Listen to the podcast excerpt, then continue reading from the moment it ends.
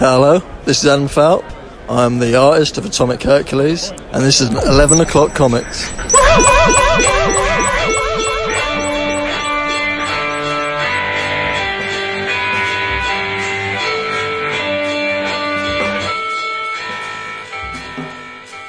You don't have to be bugging because that's perfect.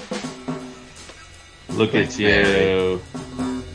Dappy dappy. You bugging? House of Buggin. That was fun show. I enjoyed that very much. Although I probably missed out on half or more of the references in it. I just thought it was a fun show. You don't remember House of Buggin? It it sounds extremely familiar. John Leguizamo. Uh, Yes, yes, yes. Yeah. Yep. And this is not the House of Buggin. This is 11 o'clock comics, specifically episode 805. And I'm Vince B. You are Vince B. I am David A. Price. Yep. Indeed, you are, and I am all about the open challenge because I'm Wardlow. He's a wrestler, Vince. I thought as much. Big old beefy boy. TNT champ. You are not Warhawk. You're Jason I love it. That's awesome. Wardlow. My name is Wardlow. Weirdlow. Like Burt Ward with low at the end. Yeah, it's just nothing like Burt Ward, though. No, no. Burt Ward is soft. Wardlow is is chiseled. You are not a word ho. You're Jason Wood, everybody. Here again, all together. Thanks to whom? Who, whom do we thank for all this? Oh, our patrons, of course. yes, the patrons. Patreon.com slash 11 o'clock comics, one one, no apostrophe. They are there. Each and every day they support us. They elevate all of you people listening to this on the regular old feed. And what do they get for their efforts? Well, our love, number one.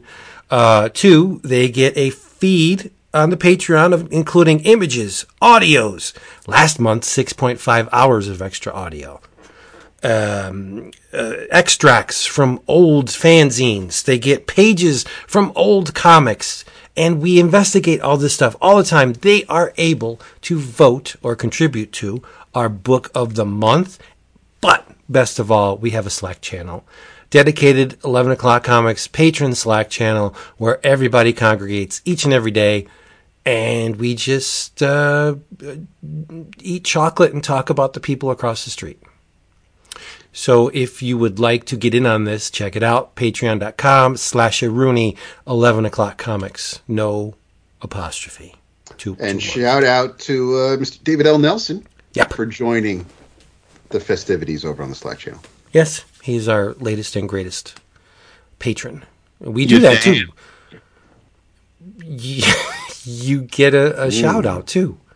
Among other things, we like to give back because they are family. And we wouldn't be able to do all this stuff without them. So we love them. Patreon.com. 11 Club, Just go there. Yes. And uh, speaking of that, Vince, what are you uh, throwing down your gullet this evening? Uh, this will be repeated until the two cases um, are depleted. Oh, I'm rapping. This will be repeated till the two cases are depleted. It's uh, it's a little off. I'm sorry. Uh, black and tan. Fucking spitting Okay. bars over here. Okay, okay. Yeah. Well, I, I'm I'm actually having some wine. Wow. Yeah, I know it's crazy.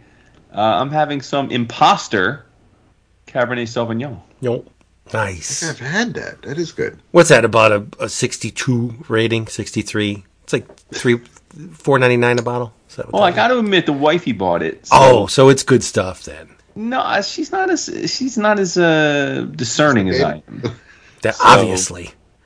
That's true, very true. Facts. In more ways than one. Uh, but so, but it is quite tasty. I don't know that I don't know if, if it has a rating of any of any import though. Well, I'm sure it tastes good. Uh, this I am I am too drinking some wine. Um, picked this up over the weekend. because uh, the guy around the um, Dylan's wine cellar down by the water. Um, he's got a nice section of New York wines, and uh, this is a this is Table Rock Red from the Hudson River region. Uh, it's from uh, White Cliff Vineyard, where I have not been to yet. They're located in um, Gardiner, New York, but um, I, I I I enjoy New York wines more than I enjoy New York whiskeys. Sad to say, but this is extremely enjoyable, and I will buy another bottle as soon as I can. Nice. Nice. Um, you said the word Dylan, and you know what? I don't think I've ever asked either of you your take on this person, but as Jason is so fond of doing, the answer is one that could very well tank this ship. So, mean Bob Dylan? What do we yeah, yeah. As I recall, I think you said you're not a fan of him, right? Oh Wait, no, who- I'm, what? a, I'm sorry. Say it again. seriously. What are we I'm- talking about? I, I am a, a super fan of Bob Dylan. Oh, okay. Yeah, okay. Oh, Bob Dylan. Okay. Yeah, and I just I don't know where either of you stand on him. Uh, I got mad respect for him, but I'd be lying if I like said I'm well versed in his catalog. But like I have no, I have no aversion to him in any way. Okay, uh, David. Probably the I got- same. I got my full name. Uh, no, I, I, um, I can appreciate. I, I, when I, for whatever reason, and it's, it's, it's probably the, one of the worst songs to associate with him. But whenever I think of Dylan, I think of Jokerman because I can't get that video out of my head. Nothing wrong with that song. Okay, no, no, no, I love that song, but I'm, but you know, when you think about, I, I know there's All Along the Watchtower, which of course everybody's made a cover of. So there's just, I don't, I couldn't tell you, you know, three songs off of any given album of his, Right, but right. I So- can, I, I, I, I do appreciate what he's done, and and listen, I mean, he was one of my favorite Wilburys, so I just, I do. No, I, there's, there's that. so yeah, that's that, that's my connection. That's Yeah. my gateway to Dylan. Uh, I was no, gonna I- go with Jeff Lynne, but there was Dylan. So There was Dylan right what the there. hell? We'll and Roy Orbison Dylan. was, you know, just there as a ghost, but it was, it, it's, it's. Uh, and then he popped up in was Love and Rockets. up. What is it's this? Just, he's sitting there. They got the rocket chair going back and forth on the train. I'm like, really? That's that's how we tribute the man? But uh, it was. Uh, but no, no, I, I, no, I'm not. Okay. I'm not going to say a bad word about them. Gotcha. All right. The ship is still afloat. Yes, it is. Woof.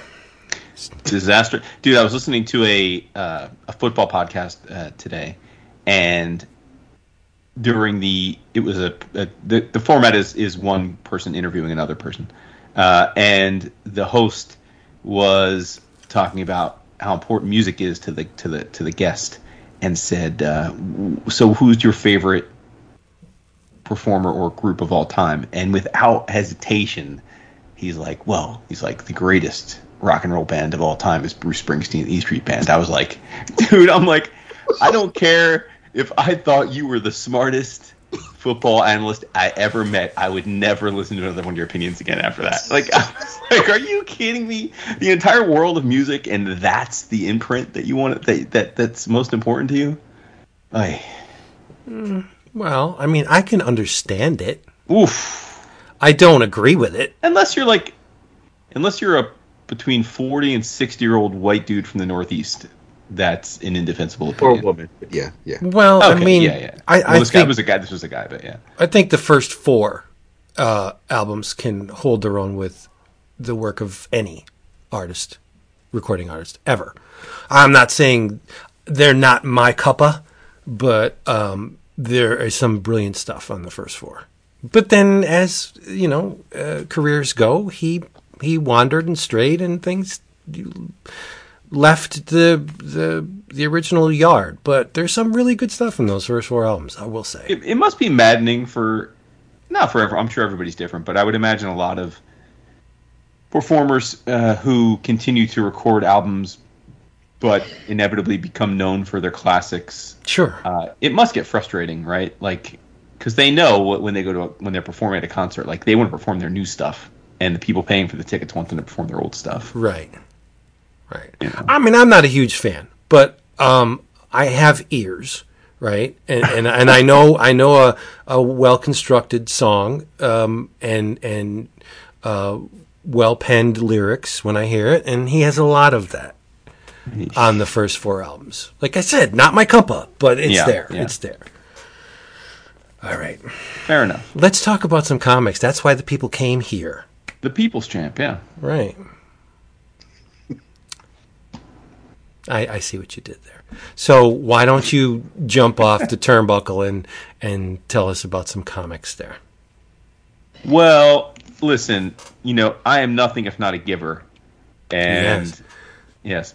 And and I wanted to uh I wanted to make Dap happy today. So I went ahead and read not one, not two, not three, but all four Batman Superman World's Finest issues that are out to date. Yes. Now, I don't need to tell you all if you're up to date on the show because Dap has talked about this already several times. Written by Mark Waid, fantastic art by Dan Mora. I don't know how Dan Mora does it. Like, the dude is like crazy fast because he puts out like, I mean, at least 14 or 15 interior issues a year, if not more. I mean, I, that guy's like an absolute machine. And Is a ton of covers. is once And a it's future uh, monthly? It, wa- it was, yeah. I mean, it's it's uh, they you know they space it out by arcs, right? Like it's not Oh, they take okay. breaks, but but still, I mean, there was a point, and I'm sure he didn't draw. The, I'm sure the timing of when he actually drew them didn't match up with the release, but there was a point for a bunch of months where he had two comics on the stands at every every month because he was doing DC stuff every month and he was doing Once and Future. Now, again, I'm, I'm sure he didn't sit there and draw two issues a month, but but at some point, right, you have to kind of catch up, and I still feel like I see his name everywhere. So um, he's incredible. I mean, we've we've sung his praises before. So again, I'm not I'm not breaking any new ground here, but um, listen, it's no secret that I am not uh, a tremendous Batman or Superman fan, um, but I do occasionally dive in uh, to one or the other. More Batman than Superman, certainly. Um, and I think that probably serves me well with this book because this is this feels like just the right amount for me of what I need of these characters. Like I don't I don't need 20 Bat books. And I'm not throwing shade like I as you guys can see in our little run sheet for the show. I mean, I you know, I read I don't know, 15 mutant books a month, so it's like, you know, you love what you love. I'm not saying like there's anything wrong if you're someone that just runs to read every Bat book that's out there, you do you. But for me, um, this was a lot of fun. You know, it's it's it's as Dappa said, it's Batman and Superman teaming up for a grand adventure. Um, and I like that they have the youngsters in tow in in, in Robin and and and Supergirl. Um, I like that at least for me the villain is new. I don't know, Dap is the villain is the villain an existing villain or is it new? Do you know? I am pretty sure it, it was new for uh, new for this book. Yeah, so if I mean it was new to me for sure. Um, yeah, so I'm with it, man. I mean, it looks great. It's fun. You know, Waid. I mean, listen, this is Waid's wheelhouse. Waid, you know, Waid. Waid I mean, Waid is, if nothing, if not a, a, a very good superhero writer. He he's a continuity wonk. He's a he's an, he's read every. I think he's read every superhero comic that's ever been made, and he's committed them to memory. So he's he's he understands the characters and their motivations and what I think importantly what what what most fans want to see of the characters and want to see them do. So I think it's rare when he misses the mark on a superhero character that he cares for, and he certainly cares for Batman and Superman, in particular Superman. Um, yeah, it's been terrific, you know. And um, I will say, I feel like there's this ongoing theme now where uh, DC writers want to make Hal Jordan a villain. I, I feel like it's like every like he's he's one of the villains in DC versus Vampires too. Spoiler warning, but like it's uh it's interesting that we keep getting that happening. But uh, but I'm here for it because he's kind of a dickhead. So being a villain is you know on brand. Uh, I'll offer my counterpoint when you're done. Yeah, it's cyclical. Yeah, no, I mean, right, yeah, uh, no, I, I, I, I mean, so, um, I, I, I just think it's, it's, it's been a, a fun, wild ride. We get a little bit of the, the, I almost feels like obligatory. They have to show you, like, oh, when they first teamed up. I mean, I could do without that, much like I could do without ever seeing the pearls fall on the street again. But that was just a few pages, and and beyond that, I mean, uh, it was pretty intriguing. They they they introduce, um, you know, a group of of older, uh, like 1500s uh, uh, elemental heroes from China um, that that I think could be cool. I don't know if I'm not. It's not clear to me whether we're going to get enough of them to to matter in the grand scheme of things. But but like I love that idea because I like the martial art vibe. That they gave off, kind of like like the uh, like the Deadly Venoms type of a situation. So yeah, I'm here for all of it. It's you know it's it's I know you and and Hassan and a lot of the other hardcore DC people have been singing this book's praises the last few months. So it's it's it's been sitting in my uh, in my to read pile, and I, I I saw that you read four this uh, this week because it came out. So I thought, all right, and sat down and uh, and plowed through you know all four probably in an hour after dinner tonight, and, and had a great great time with it. So I'm, I'm going to keep reading it. Definitely on board with it.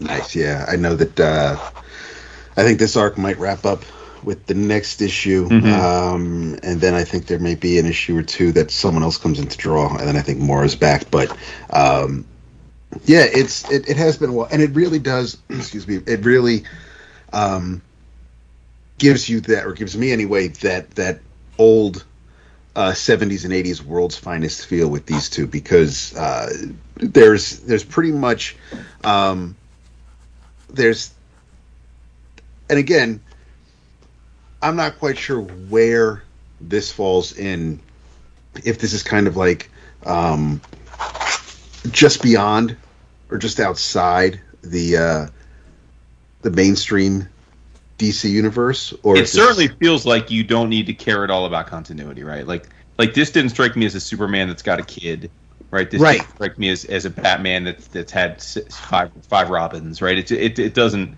It, it definitely feels a little more timeless than that, which I they do give. I mean, they, they give some visual cues because uh, Batman's got the um, it's he, he's he's got the, the the yellow around the oval, um, so he's not he, he's not the the Jim Lee Hush version or or or the uh, the any or, even you know New Fifty Two or Rebirth. It done. It's it's an older gray and blue Batman. Um, Superman is. I mean, they keep referencing how you know Superman isn't uh, as experienced as we're used to seeing him. Robin, uh, it, it almost he kind of looks almost like the Earth Two Robin that, that, that, that, teamed up with Huntress all the time.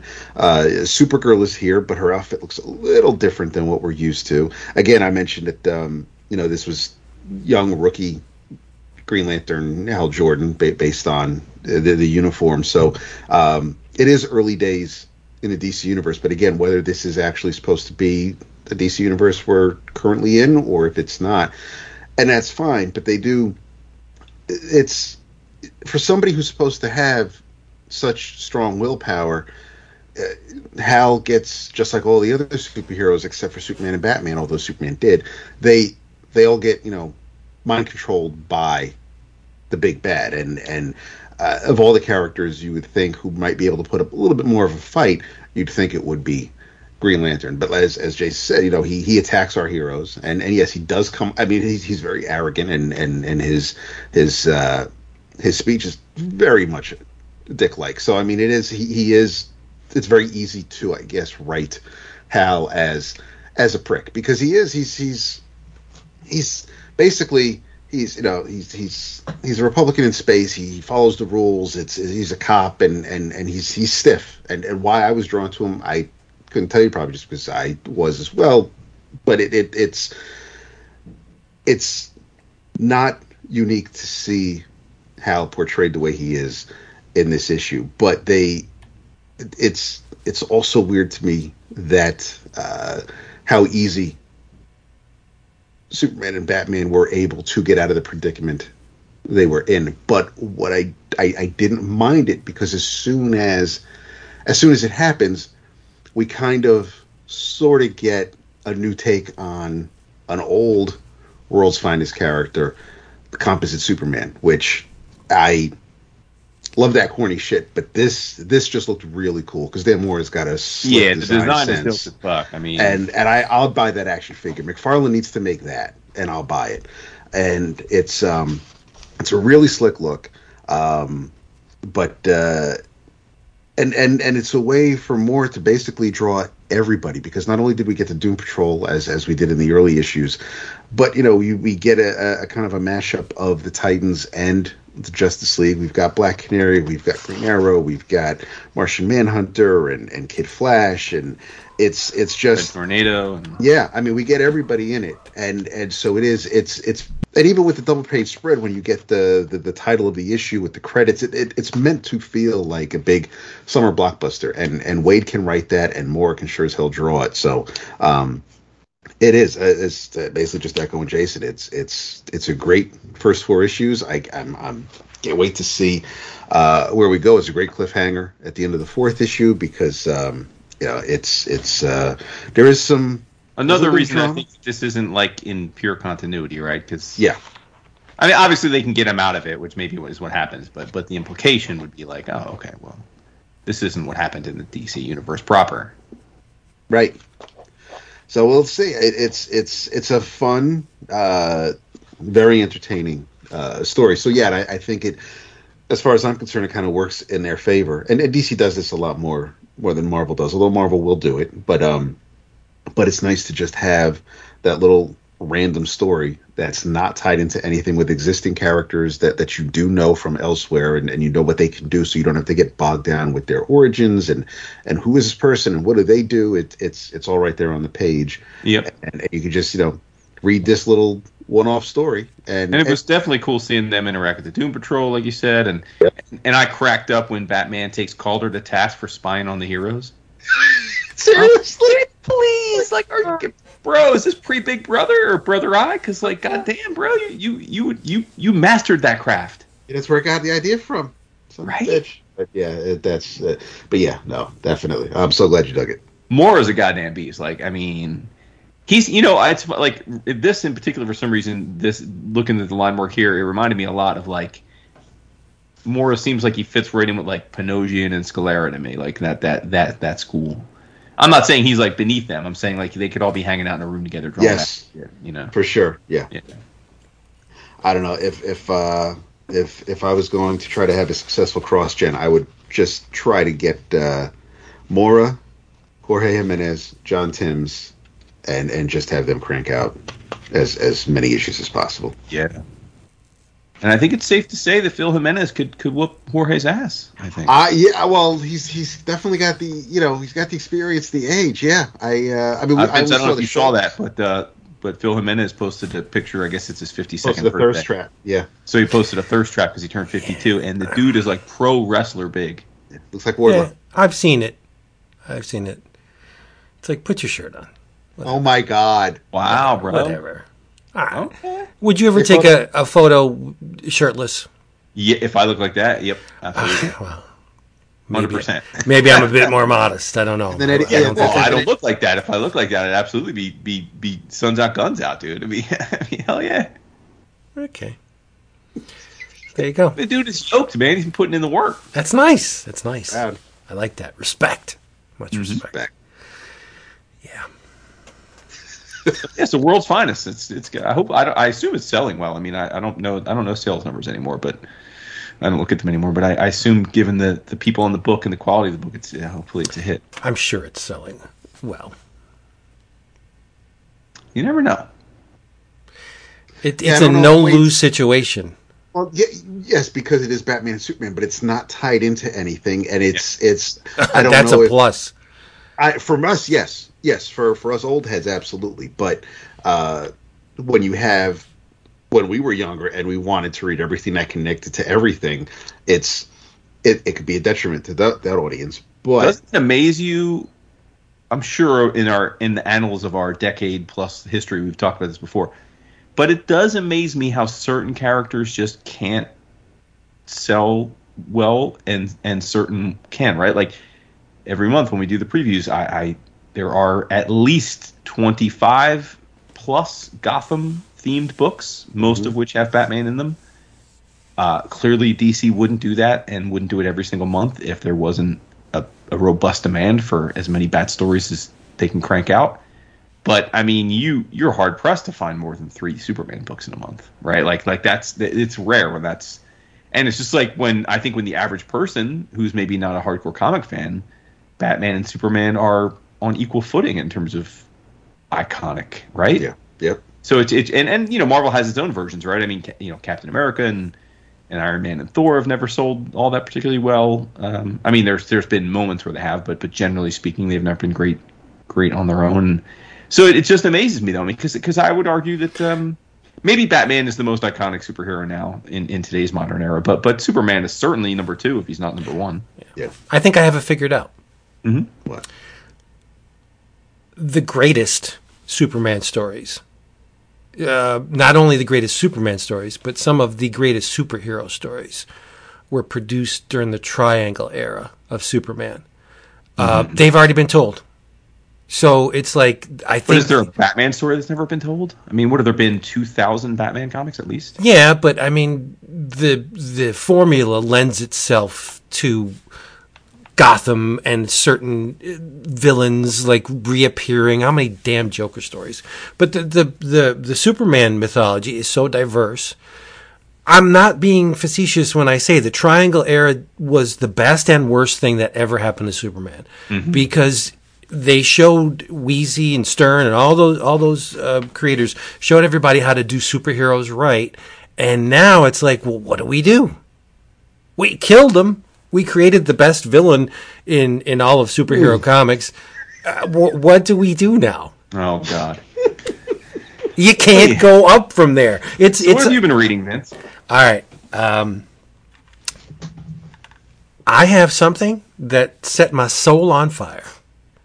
I feel like every week you you're, you've been on a good streak. I feel like every week you come in with something that really got you going. It's well, it, it it's it's a no brainer because uh, it was written and illustrated by the team that brought us Thumbs. And if you remember, we well at least Dap and I we really enjoyed Thumbs. Uh, they also did the Few. Uh, the writer in question is Sean Lewis.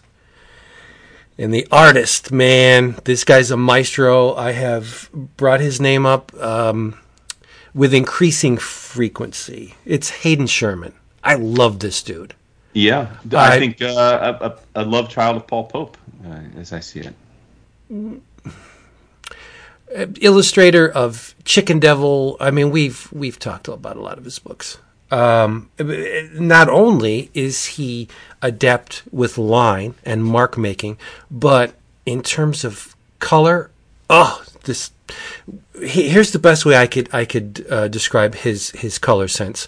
He kicks convention out of the door. Get out of here, you little shit. We're not doing it your way anymore. Your way is boring. We're doing it the Hayden Sherman way. And he just turns um, color theory on its ass. Uh, he takes a lot of risks. He does a lot of atypical color pairings or or uh, tertiaries, and I think the guy's just incredible. I don't think uh, the, the the Hayden Sherman bomb may have exploded, but the fallout is going to take a while for everybody to pick up on it because I just think he's amazing. And in years and decades from now, you're going to be like, this is where Hayden Sherman started. And he's incredible. I'm not being facetious. I think he's that good. But anyway, it's called Above Snakes, and it's the first issue. And it's a Western, Jason. It's a I- Western. yeah, I read it. I just didn't put it on my list yet because it was the last thing I read. Oh, well, I don't have to be too specific with you then. uh, see, there's something going on here. Uh, and, and, and maybe it'll play out in my brief summation of the issue. Uh, maybe it won't, but well, let's see. The, the, there's a character, a host of sorts, uh, named Dr. Tomb. And he's a traveling salesman. And he hawks all these, these uh, snake oil uh, remedies and cures, but he's telling you a story on top of it. And he says, I'm going to tell you the story of Dirt and Dorothy. And it, he's he is in the middle of a desert, and it's called the Genesis Desert. Okay, it's 1866. So who's Dirt? Well, uh, Dirt is or was a soldier, and he was pulled into war. And while he was fighting the good fight, his wife was killed, Dorothy. She did. Um, and and uh, he's on a quest now. Vengeance. He must eliminate those what killed his wife. Uh, and his only friend is a golden vulture that speaks. named Speck. Dirt is what you call, uh, in this reality anyway, a blood runner, who's a, a person, and there are many. There's there's a a bunch of blood runners in this book. Uh, a person on a quest to bring down those that have wronged them or taken something away from them. He's thirsty for vengeance. Um, he craves justice for his dearly departed Dorothy. And the culprits, well, it's in the title the Above Snakes Gang. And they are, thankfully, they're, they're dumb because they're easily spotted by their black bandanas. Hey, let's give everybody a way to tell us apart from the other people. Why? Okay. Um, there's a bunch of them nearby, and they're they're all holed up in a town called Lazarus. And this is where I'm thinking that the creative team has something bigger than um, a mere you know story of vengeance planned, because uh, very early in the in the the tale, Lewis gives us a, a tease as to what maybe uh, the mechanics behind Above Snakes when he says uh, it, it's Dirt doing this monologue, and, and he says that the Genesis Desert was built upon the ashes of the Garden of Eden. So you got biblical stuff flying at you from every direction Lazarus, Garden of Eden, Genesis. So I'm thinking there's something, um, the story will widen conceptually at, at some point. Jason, did you feel the same way? Yeah, absolutely. It's it's certainly allegorical uh, in some way. Uh, although I, I, must admit that, uh, like, I don't think I, I, fully grasped where they're going with it, but I was okay with that. Like, I think probably that's by intent. Like, I, I yeah, because that's the problem. It's a story within a story. Because um, you you have the narrator in the beginning, Doctor Tomb, telling you, "I'm going to tell you the story about Dirt and Dorothy," and Dirt takes over and tells you a completely different tale than the one originally um, delivered by Doctor Tomb. Because on uh, so Dirt is, is uh, my wife is gone. I got to get these guys. Uh, so he's on the way to Lazarus. He runs into a woman, and oddly enough, now we're in the middle of a desert here. Uh, this woman is burning wood in the blazing heat.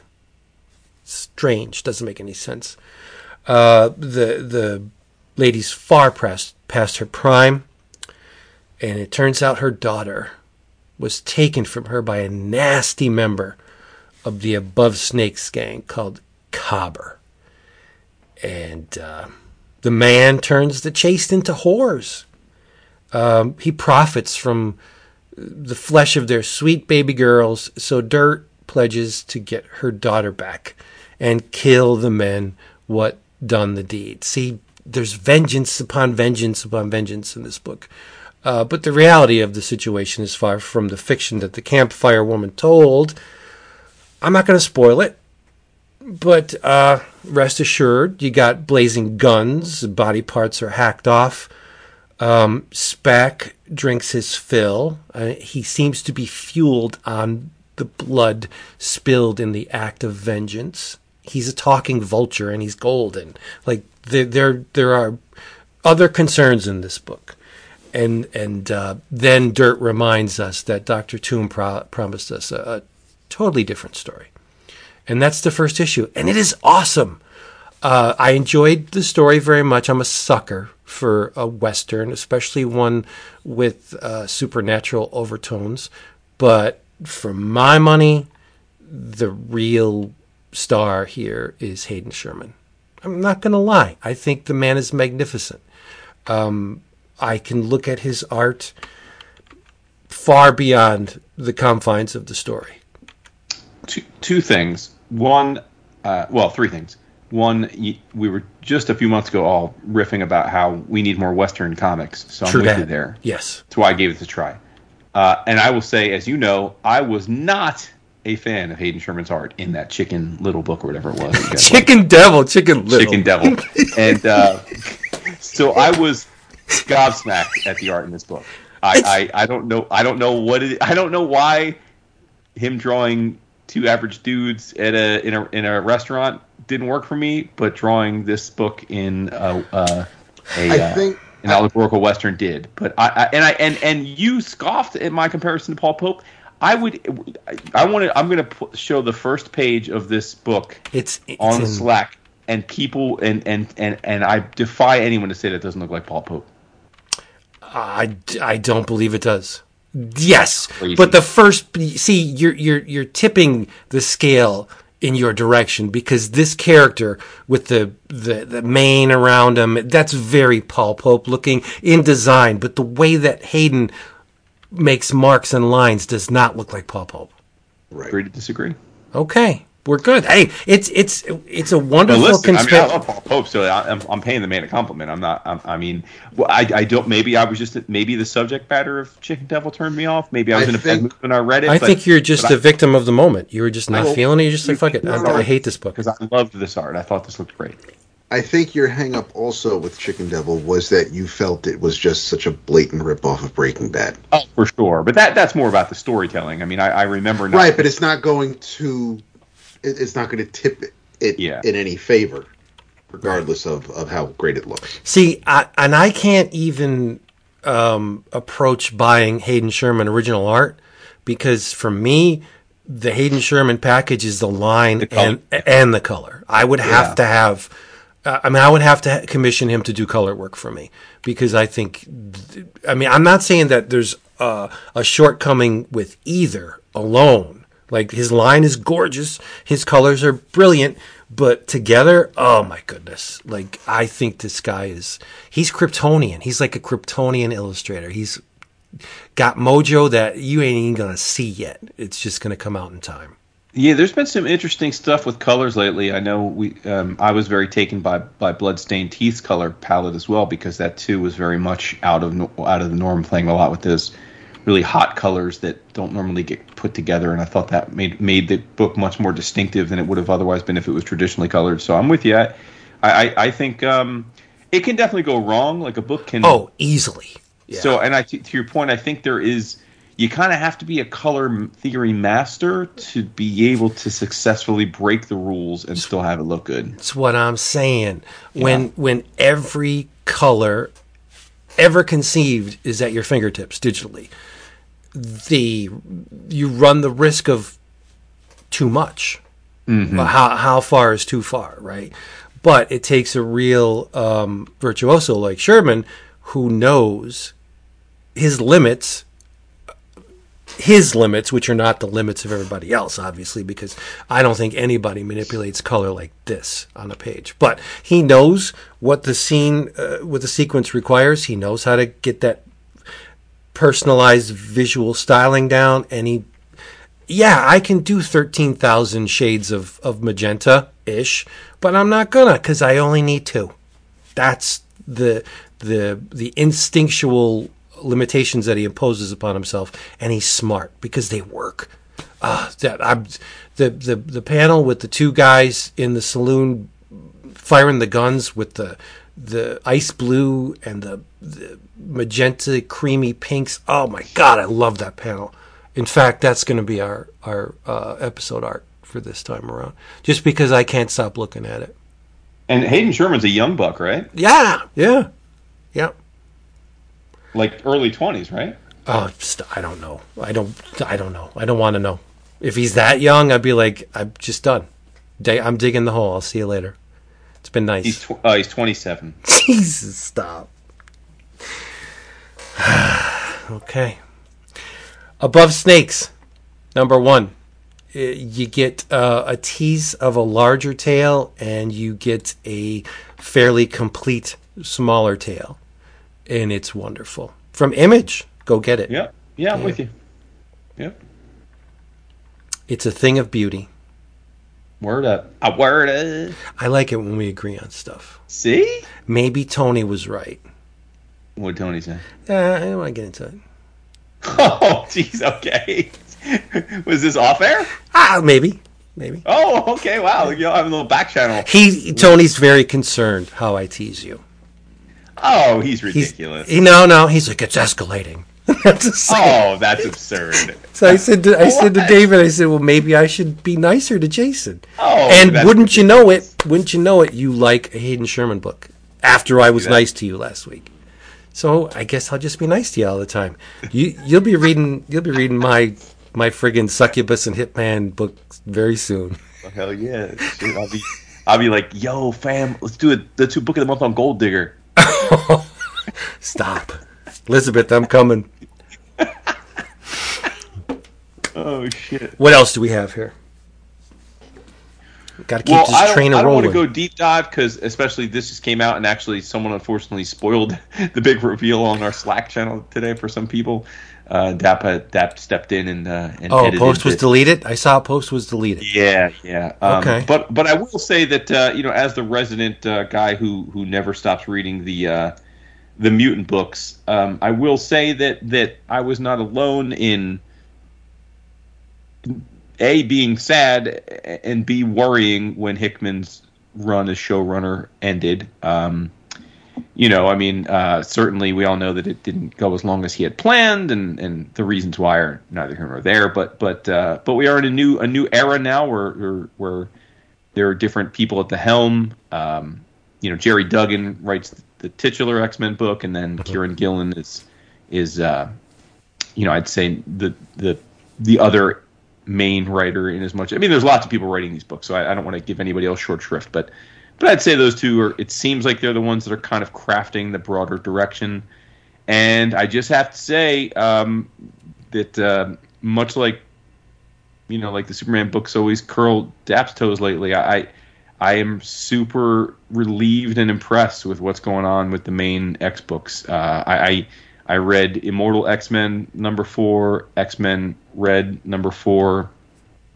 uh, X Men number twelve, and um, and Hellfire Gala number one, which is an oversized one shot that came out uh, today actually. Uh, and, and they're all straight bangers. Uh, th- they looked great, and and the thing that I like is um, everything that you need to do right in an X book. These these these series are doing, um, which is you got to have great biting acerbic character moments where they give each other shit and they clearly know each other and we got that in each of these where I like I was I was some of these dialogue panels I'm like god damn like that is that is a writer who understands these characters and and and and how these characters feel about each other uh, and then two the the the thing I was most worried about was whether or not with Hickman's being gone and and we all picture this you know him having this room where he's got uh, you know, uh, like like string theory and, and connections and lines and arrows and everything's connected, and um, that, that that that that broader, deep narrative would go away, and um, and I certainly was prepared for that because I don't know that anybody in in in modern comics is as uh, focused on that kind of intricate long term storytelling um, as Hickman is. It's kind of his thing. Uh, but I have to say, at least for right now, they're doing a great job with it. They they everything is connected, uh, but not at the expense of each book having its own vibe and characters and story. Uh, and it's all making sense, and there's aha moments, and uh, I just I, I couldn't be more pleased. And I think too, uh, whether it's by design or credit to the editorial team or just or just dumb luck, that everyone they have drawing these books is absolutely killer. Uh, they just have a great stable right now of ongoing pencilers uh, and inkers, and it's just the books all look great. Uh, and I just I couldn't be happier. I, I think um, you know I just think I think right now they're just hitting it on all cylinders, and, and I was really worried a year ago that we wouldn't be able to say that. So uh, you know I, I know there's a lot of X books. You know there's probably what 12 to 15 uh, right now. Um, I, I and and I think others are definitely good too for me, but but I think if you if you are like most of you, including you two, that you just don't have the time or budget or inclination to read lots and lots of mutant books, uh, I really do think you can you can be reading uh, certainly Immortal and and the titular X Men. You could just be reading those two books and be getting just great comics. Uh, I would I would also be reading X Men Red, but that is its own thing, right? That that mainly has been taking place on on on Mars, on our on uh, you know on Arakko. So so so that's although that is also connected. It's it's it's it's the one of the three that you could probably do without if you were if you only had an appetite for for one or two X books. But but uh, yeah, hot damn, thumbs up to to to to Marvel for keeping the train rolling at least for a while. I think it's amazing that we can, uh, the three of us, read X Universe books and we think they're great, and our trails almost never cross. Yeah. Well, Like, I, read, I- I, read all the books that you like too. I just I just don't view them as the best. That's all. Right. Well, I mean, I all the books. I, there's not one I don't read. So Right. I mean, I think Legion of X is a lot of fun. Uh, what's the other one? Swords, uh, Swords of X. The the yep, sort of. Yep. Sword of X. Uh, I I like Wolverine. I think Wolverine is is kind of fun. Patch is really good. Yeah, I don't include. Uh, yeah, Patch has been fun, absolutely, and it ties into our, our book of the month we just recently did. Right. Uh, right. I like Marauders. Wolverine book is fun again. Yeah. Yeah, Marauders is very good. Um, uh, New Mutants is still kind of fun. I, I think it's gone on a little too long. Mm-hmm. But um, the formula is still has a little bit, of, still has a little gas in it, I guess. But that's the. the, I, I think that what Hickman did, it, the infusion was so uh, necessary. Number one, and and um, robust that they could be uh, using the the inertia he created for for years and years. That's the thing. And, you know, again, I, I, I'm my my my praise here was intentionally lacking in detail because uh, these books are fresh, and I know a lot of our listeners are into them, so I don't want to give away books they haven't read yet. But I will say because this is not a, this is not a spoiler of the week. This has been going on, but I, like to your point. One of the things that they clearly decided at the last retreat or the post Hickman retreat was. Uh, and this had been building from the very first issue of, of, of Duggan's X Men, and again, we just finished, we just got issue number twelve, so so we're a year in now. Um, is that uh, because the X Men were based in the the team X Men were were moved back to New York, and we're doing the public hero thing. Um, you know, Ben Urich, who of course is is in the Marvel mythos, this fantastic investigative journalist, began sussing out a story when he realized that he saw Cyclops killed during a battle in Manhattan, and then suddenly he was back. And uh, the the entire crux of all of the main books is now that the world is is a, not just the world, the universe is now aware that the X Men are that mutants are, are immortal, that they have figured out a way to bring themselves back from the dead. And certainly that was the big that was one of the big things along with the creation of Krakoa that Hickman laid the groundwork from. And I remember listening to an interview Hickman did at the beginning of his journey saying that the impetus for him creating that idea was because he was so sick and tired of the trope of of of character deaths and how meaningless it had become because character deaths never stuck. And so he wanted to, by giving the mutants immortality, he removed that ability of it being used as a crutch, like an aha moment when someone dies. It's just like, because you know now if they die, they're coming back most likely. But I like that now that he's gone, they've decided to take that to the next logical step, which is that if if any group of people figured out a way to be immortal, imagine how much consternation that would cause to the groups that are scared or hate that group. Of course, that's like threat level alpha. They they it's even more reason to to rally and try and eradicate them. To to other people of power, that's something they covet and want to either get in on two or make a deal or try to figure out how they can have it. So that's really the groundwork in each of these comics is dealing with this revelation of the world knowing in its own way, right? Like um and, and, and it extends even into the, the cosmic universe because in in one of the books, uh, Xandra, who is the current leader of the Shi'ar, she's also Charles's uh, Charles Xavier's daughter. She's assassinated.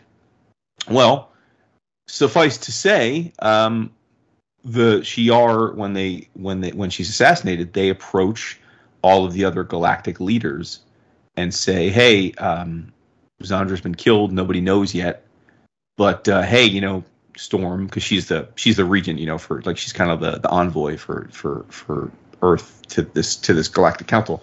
Hey, uh, you know, wh- what's uh maybe we can, you know, maybe maybe we can resurrect her, right? And and like she's like, well, she's like, first of all, it only works on mutants. Like it, it's not something we can just do for anybody else. Second of all, uh, like I don't like it's already done. Xandra's already back to life. And they're like, what? And she's like, she's Charles Xavier's daughter. Like when Xandra was killed and a, you know, a, a, a, a sonic scream. Do you think that Charles didn't hear that? And do you think that we didn't? Res- she's a mutant. Like she's the son. She is a mutant. She's the daughter of Charles Xavier. Do you think that we didn't resurrect her? And she's like, and and and and she's talking to like the heads of the Shi'ar, the Kree, you know, all the global like like T'Challa with the Wakanda Intergalactic Count, like all of the the the galactic leaders. And she's like, by the way, we don't need your fucking permission. She's like, we're mutants do what we want. Like like it you all have no say in whether we resurrected her or not. Like like it was not up for consultation. And I'm just like, damn, like that's what I'm talking about. Like like that's just because the thing that Hickman did is he reminded everybody like they're gods now. Like they do what they fucking want. Like they don't answer to anybody else. They don't owe anybody an explanation. Like they do what they want. I love that but like the, every book is dealing with this in a different way right? Like in one of the books like the world leaders are like hey what what you know can i get some of that? Like can i get a little something something something? And of course the mutants like nah dude it, it's only for mutants. And you know it's just great. Like i just love that there's this continuity throughout the books of but each one is dealing with it in a different way. And so it's just really smart and really well done. And um and it even ties into the event which i'm i'm still going to hold I'll hold judgment on that until we. we I mean, the, the, event's not out, but we got the prequel, sort of the zero issue for uh, for for AXE Judgment Day, which is Avengers versus X Men versus Eternals, and the premise there is that the Eternals, who themselves are are are uh, in as you as we know from the name, are in fact immortal, because uh, every time they die, they're resurrected. Um, they are having none of the of the idea that the X Men are immortal now. Like they just don't want it. And remember that the Eternals. Um, exist. The Celestials created them to protect Celestials, protect the Earth, and and eradicate excess deviation, right? Which is why they're always fighting and killing the deviants.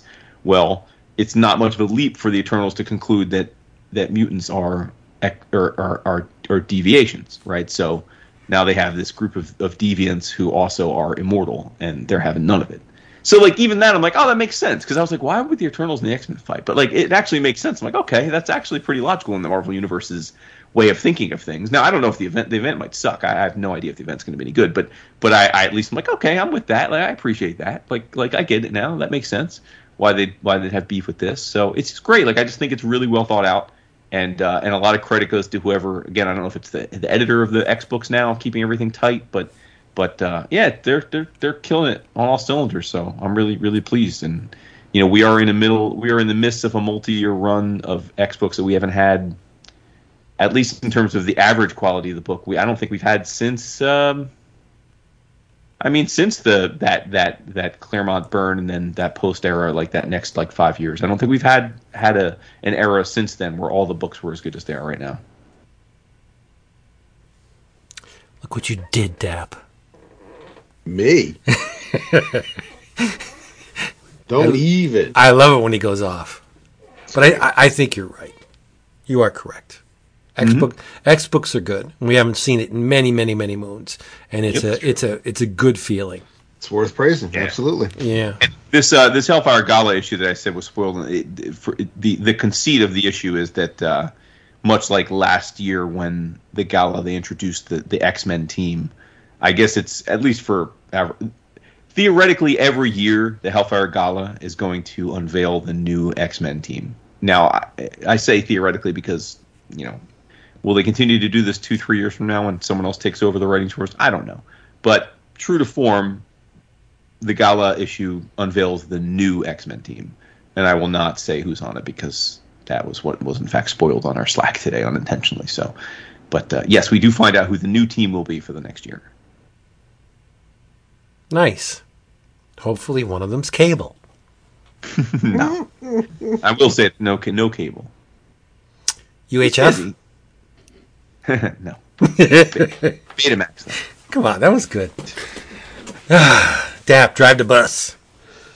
Uh, so I'll um pick up on the uh the, the DC's little pocket universes uh, that we started off with. Um, and I also have to wonder um, if, I mean, I still enjoy the man's work, and I'll I'll check out anything he writes. But I do wonder if these days, with everybody else writing big two books, if um, if Waid has the cachet he used to have. Um, I know, which is why I enjoy stories like World's Finest because he can have fun. He, he knows the history and, and he knows the characters and he can just do his thing without worrying about whether or not it's going to tie into whatever the latest crisis there may be looming. But um, that may also play into Jason's wondering if uh, the series, the title is long for this world because I don't know if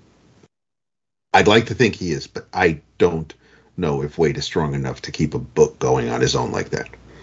I mean, last time I think we we, we did get the Avengers with him with with Mahmud and then with Del Mundo, and um, that lasted for as long as it did. But um, the I know I talked about Dark Knights of Steel recently, and I, I just read issue seven, um, and it made me think of things that I didn't touch on last time. First of all, number seven is illustrated by Nathan Gooden of barbaric fame, and it it's extremely fitting for him to draw a fill-in issue on this series because again, there's swords involved, there's a dragon, because the Titans appear in this issue, and of course Beast Boy gets to play Dragon, and uh, it really is fitting for this artist to do an issue of this series. And and when I mentioned last time that uh, kind of tweaking um, the character somewhat because I find or I found I still feel that uh, El is, is acting a bit out of character in this particular setting. Um, we're definitely getting all of the traditional or familiar um, tropes of characters that we're used to with the DC universe. Because once when um, when Kal tries to take Batman or Prince Wayne off the board, um, thinking the Bat Prince is left for dead, uh, he's actually found by uh, two elderly folks who look an awful lot like the two elderly folks, the two older folks that uh, found a rocket ship in a Kansas farm field years ago. So we're getting, they still get to play foster parents, uh, although just to the other side of that coin. Um, and is we're getting uh, everybody pretty well, at least the main characters seem to be um, doing 180s because Kal is not how he appears. Kal currently is not how he appeared early on in the series, and the same thing with Bruce because he was he he did not care for metas, and and he would just you know round up and imprison anybody with powers and um and of course now he gets to kind of play hypocrite because it turns out he has powers and um it's just it's it's interesting seeing this all come to a head with with with again it's just it's an Elseworlds tale. We're seeing these characters in a different setting, and uh, we're not following.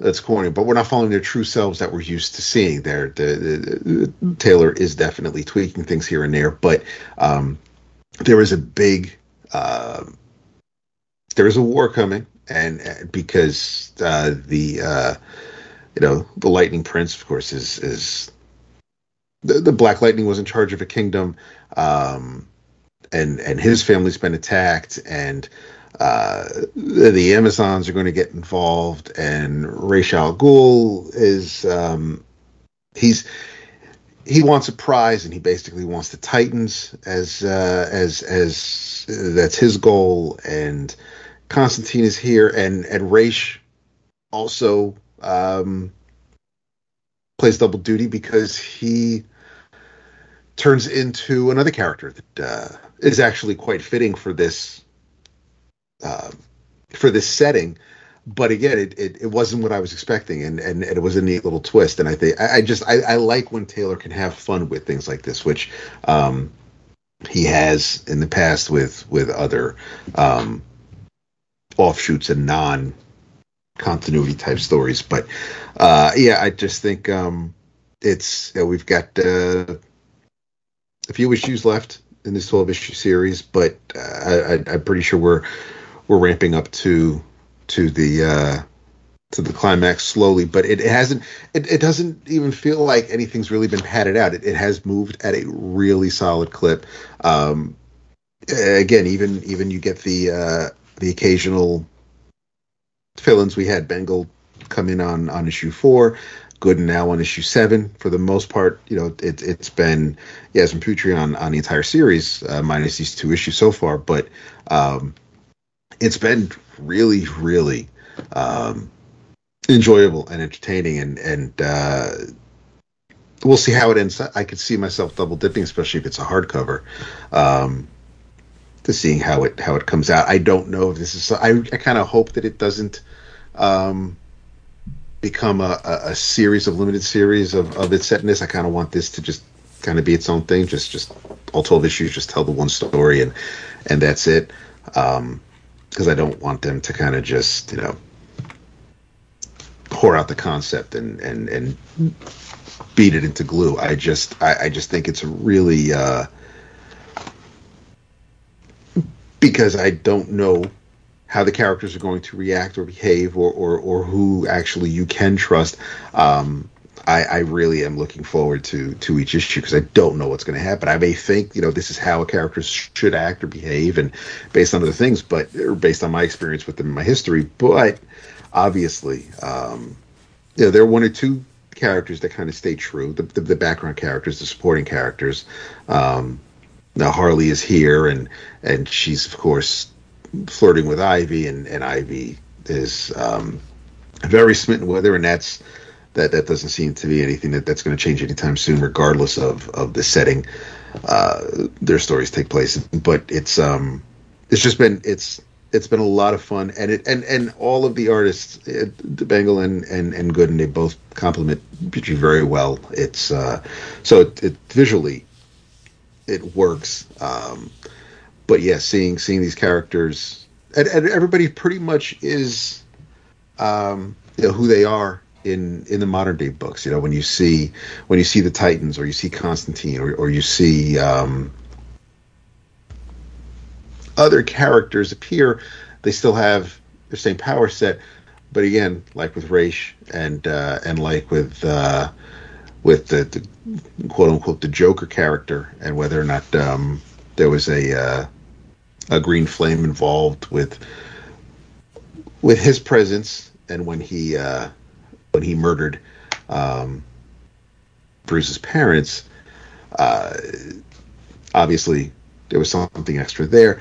But it's been it's it all just it all just works. Taylor seems to be enjoying himself with this series, and and uh, then it shows, and, and I'm having a lot of fun with it. So yeah, I just um, I'm kind of I'm I'm I'm content in you know because I'm not reading Justice League at the moment. Um, I have no idea what the hell's going on with whatever crisis is happening right now.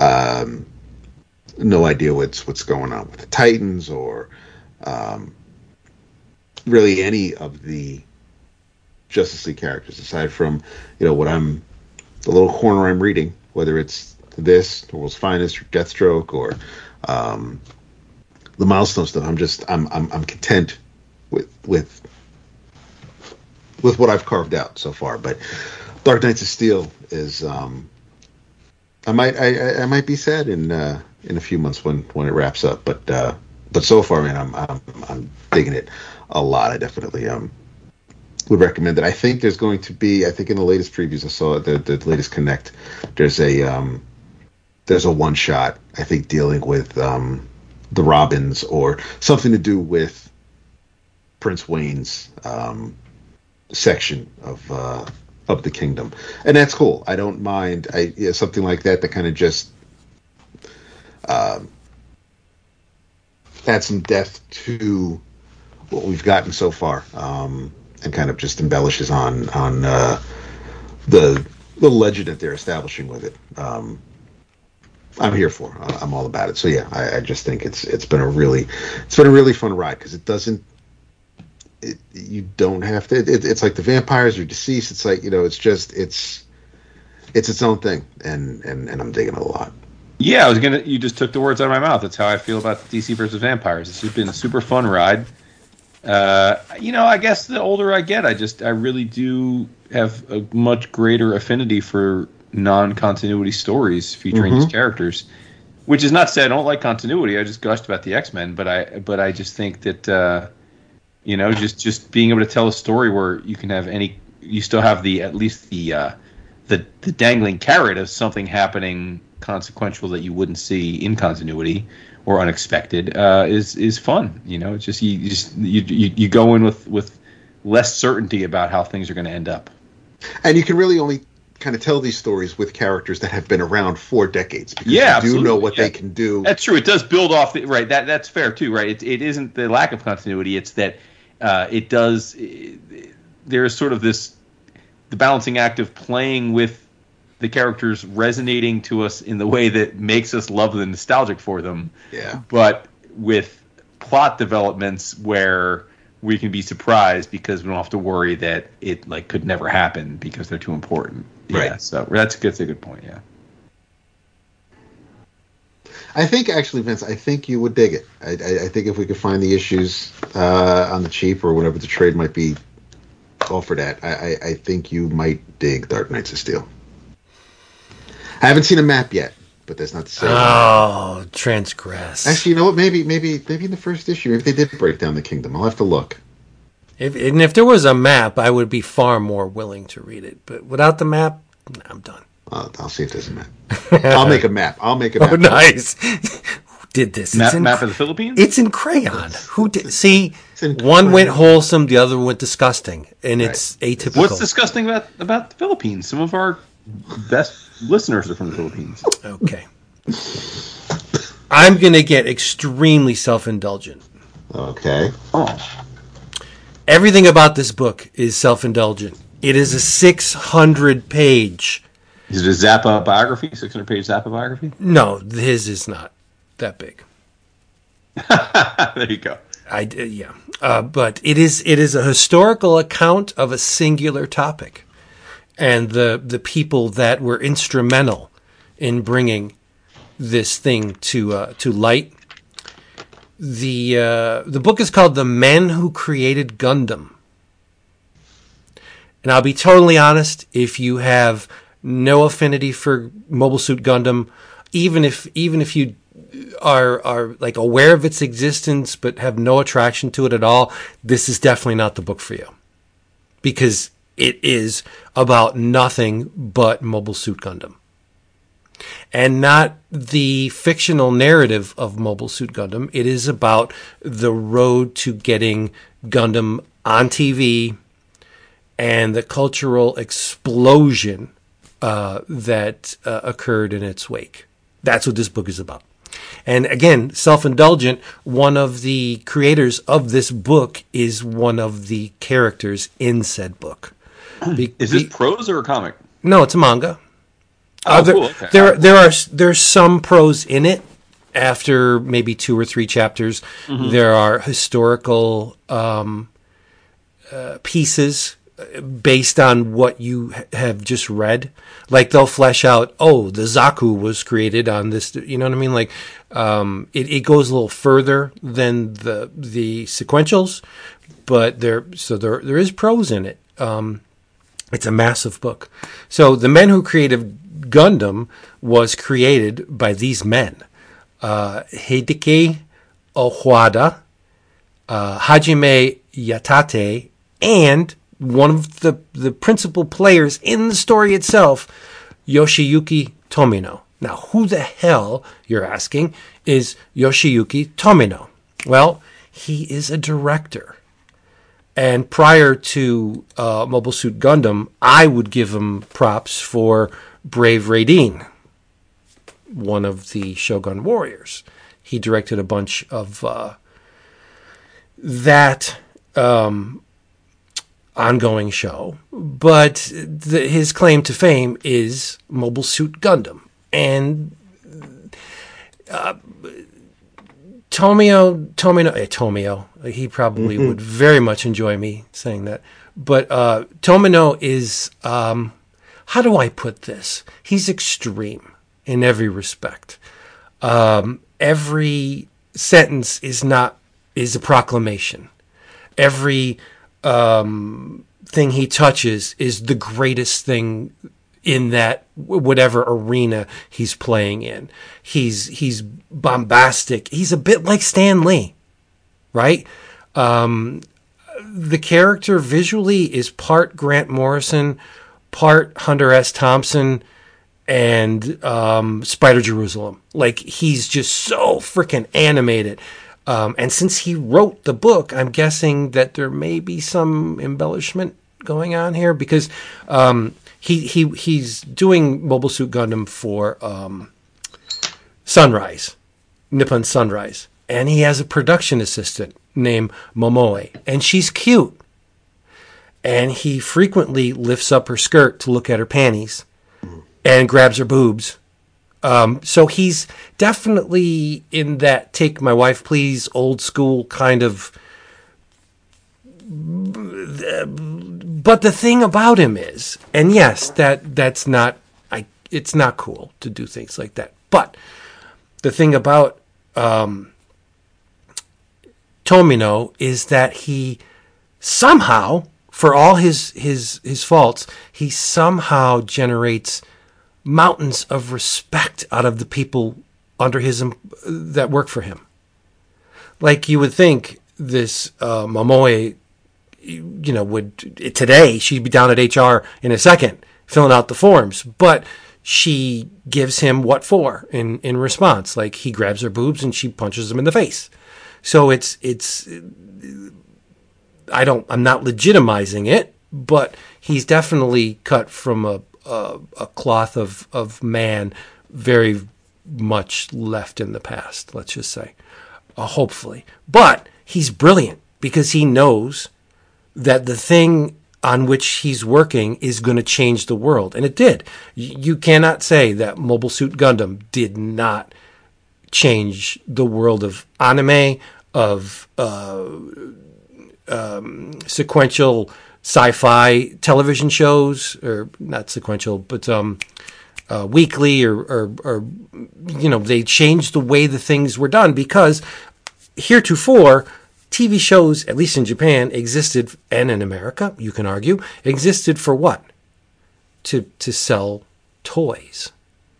And the thing about um, Tomino was he was adamant, I am not going to work on a show that exists for the sole reason of selling toys. That's the irony of the situation, right?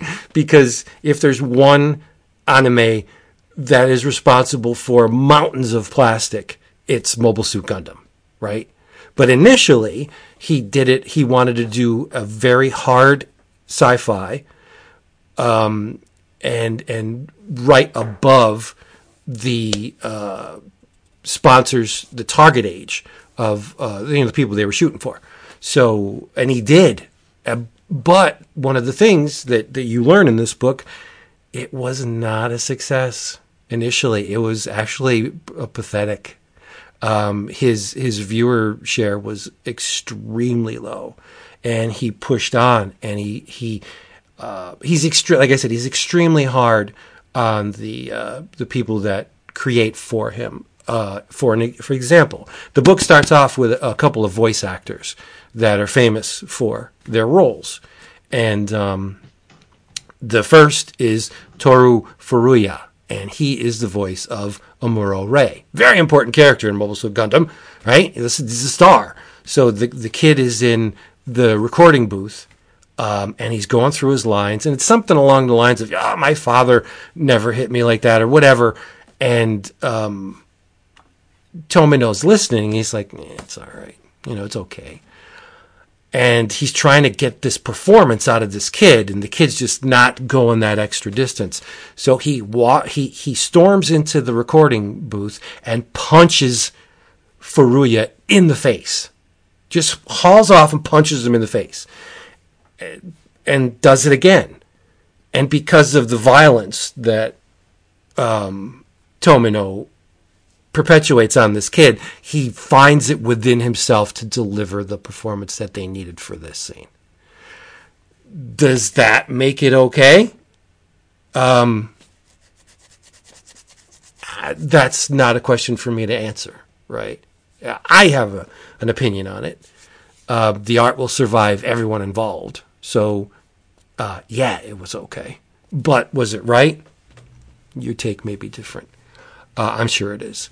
But and then there's a um, a rivalry among the voice actors because uh, while he was delivering his performance for uh, Amuro Ray, this guy is drunk off his ass, staggers into the recording booth, and he's he's auditioning for the uh, Amuro Ray part as well, and he fucks it up totally. He, not even close.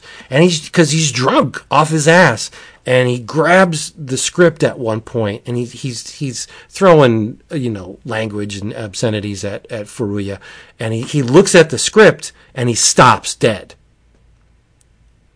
And he suddenly he seems to suddenly sober and he walks into the, the recording booth and he's like, I'm auditioning for this part and I'm going to get it. And it was the character of Char. Another very, very, very important character in the annals of Mobile Suit Gundam. But uh, there's a really neat passage where he's auditioning once drunk, like seconds ago was completely inebriated. Now he's uh, perfectly fine. And he delivers the performance, and the recording engineer sees him as the character of Char. It's really well done. And it, if you're a fan of Mobile Suit Gundam, it'll give you goosebumps, right? But anyway, so uh, who are the principal players in this book? Uh, the director, Yoshiyuki Tomino, right? That's the big guy. He's his was the vision for Mobile Suit Gundam, but he couldn't visualize it without the artist, and the artist was Yoshikazu Yasuhiko, very revered artist, uh, immensely so. But the mecha designer, the mechanical design, was Kunio Okawara, and they the the story um, dovetails. Eh, there, there are passages about the lack of viewer support, and the sponsors are going to pull the plug, and they eventually do. The, the Mobile Suit Gundam was canceled, but um, Tomino was very smart, and he got um, friendly with the editor in chief of an anime fan mag- magazine. Uh, the guy's name is uh, Masanobu Komaki. Like he got friendly with this editor in chief. And once this guy saw the first episode of Mobile Suit Gundam, he was over the moon. And he's like, stop. We're going to devote our covers to Mobile Suit Gundam every issue. And the fan mail was immense, even though the, the, the numbers for the television show weren't great. The fan popularity kept growing and building and mounting with every episode. Um, so when they pulled the plug, uh, Tomino had some leverage to go to the sponsor and say, look, the, the toys are selling. The fan response is gigantic. I want to make a movie. That was his, his goal was to make a movie. Not just one, but a trilogy. And so at this point he had the clout and uh, they're like, yeah, whatever, you know, we'll, you know, you make your, your, your movie and we'll see what happens. And, uh, Tomino's like, well, here's what's going to happen. I'm telling you, the response is going to be unlike you've ever seen, and you're going to owe me. And when when I when I turn out to be right, I'll tell you what I want. See, he kept the trilogy in his back pocket, and so unheard of in Japan, they sold advance tickets for the Mobile Suit Gundam movie, and there were people in line for hours and hours and hours. And the, the executives were looking like, what is this? What movie's doing so well? And they're just like, well, it's not playing today. It's, they're selling tickets for this Gundam thing. And they're like, what?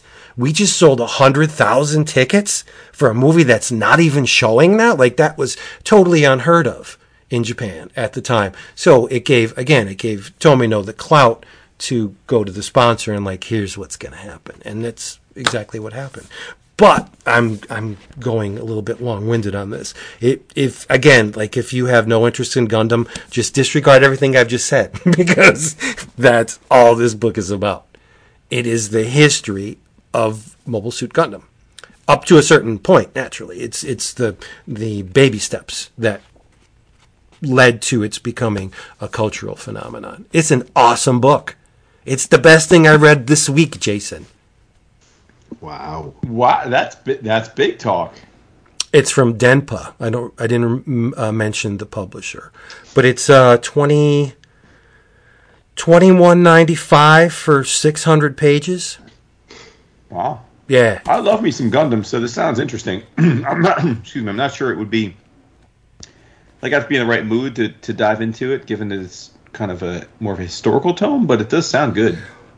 But I do think it's embellished because Yeah, yeah, yeah. there there are some scenes that are so over the top like Sure. sure. uh, misogynistic. Uh, uh, the director, yeah, I guess you could say that he does have a penchant for the the softer bits of the female form, uh, but it's not so constant. say we all. It's not constant. Like he does it. I'm not trying to explain away what the guy did. Yeah. Uh, but it, it, since he is the writer of, or one of the writers on this thing, I'm guessing that it did happen. Or maybe he's just trying to Paul Bunyan himself and invent this character that never existed, but he one he wished had existed. You know what I mean? It, it, it when you're when you're steering the ship, you go where you want to go. So if if this is the image of himself he wants seen by you know the, the readers of his legacy, which is what Mobile Suit Gundam is, I, don't know. It could be whatever, but but there's like I said, he he totally uh, mangles the people that work for him, pushes them far too hard. Uh, the the artist uh, Yasuhiko, this guy uh, would do a thousand keyframes a month. That that's what your average top level animator would produce a thousand keyframes a month. Uh, your your average guys do eight hundred. Your really good guys do a thousand keyframes a month. Yasuhiko did two thousand keyframes a month, and it put it put him in the hospital. Ooh. Yeah, his health declined to the point where they, they just show blood just spurting out of his, his nose and mouth, and and he had to be taken off the project for a certain period of time, and then you know shit flows downhill. So the rest of the production artists had to pick up the slack, and others are brought in, but it, they they made their deadlines, and the the the person cracking the whip, Tomino, again could be seen as both hero and villain of this tale. But it's all in here. Go get it. Uh, the men who created Gundam loved it. Every freaking page. Uh, loved all the text. Uh, it just shows you what happens when creative people embrace fandom, the fandom press, because mm-hmm. Mobile Suit Gundam would never have caught on like it did if it wasn't for the the the outcry of the the fan publications. And the you know 20 and 30 some year old guys that were buying every single iteration of the mobile suit that was coming out. So yeah it's a great book. You'll learn something. I i sure did. That's great. Yeah Yeah, no, sounds pretty good.